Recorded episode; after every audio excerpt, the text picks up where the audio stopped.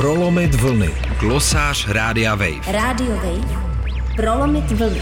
Glosář Rádia Wave. Spojené státy americké zvažují zákaz nebo nucený prodej populární sociální sítě TikTok. Důvodem je pro federální úřady čínské vlastnictví TikToku. Americká vláda není jediná, která má bezpečnostní obavy z této aplikace. Debata o zákazu v USA má ale svoje specifika. Už na sklonku loňského roku schválil americký kongres zákaz používání TikToku na vládních telefonech. Zákon v zápětí podepsal i prezident Joe Biden. V průběhu několika posledních měsíců se ale rozhořela mezi americkými politiky debata o tom, jestli není potřeba zajít v krocích proti TikToku ještě dál. Podle politiků, kteří něco takového vyžadují, jsou ve hře dvě varianty.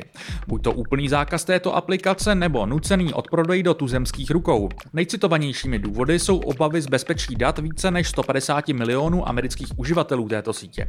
Z těch divočejších pak obavy z toho, že komunistická strana Číny záměrně manipuluje s algoritmem a ovlivňuje tak mysl milionů, především mladých Američanů.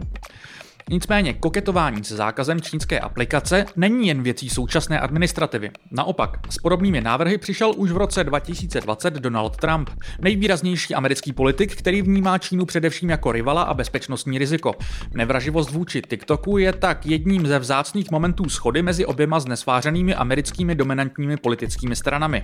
Nesouhlasí v nich ale všichni. Jakkoliv dolní komora kongresu v březnu schválila tzv. Restrict Act, který má umožnit zákaz TikToku, například demokratická kongresmenka Alexandria Ocasio-Cortez a skupinka jejich ideologických souputníků se vůči němu vymezela. Podle nich by se Spojené státy měly vydat cestou obecné ochrany dat amerických spotřebitelů, nikoli v cíleným trestáním TikToku. V Senátu se vůči Restrict Actu vymezili i někteří republikáni, kterým se nelíbí vágně definovaný návrh zákona a obávají se, že by dával prezidentskému úřadu do rukou příliš moci. Je tu několik problémů, na které se ale trochu pozapomíná. Nucený prodej nebo zákaz by taky byl výraznou výraznou malou domů ve prospěch amerických technologických gigantů. Těm v uplynulých letech ujel vlak, nejvitálnější sociální sítí je v posledních letech právě TikTok. Například Facebook čím dál tím víc připomíná neplodnou virtuální poušť, zatímco jeho vedení má na očích klapky virtuální reality.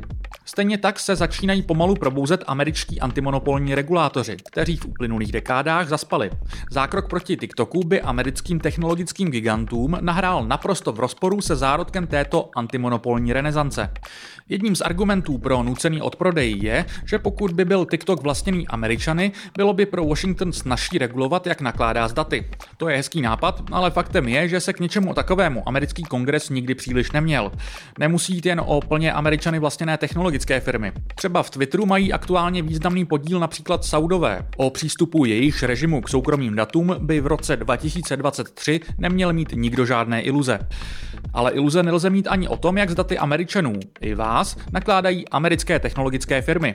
Ať už to byly deset let staré úniky dat NSA zveřejněné Edwardem Snowdenem až po aktuální Twitter Files, vše ukazuje k velké ochotě technologického sektoru pomáhat americkým úřadům ve sledování.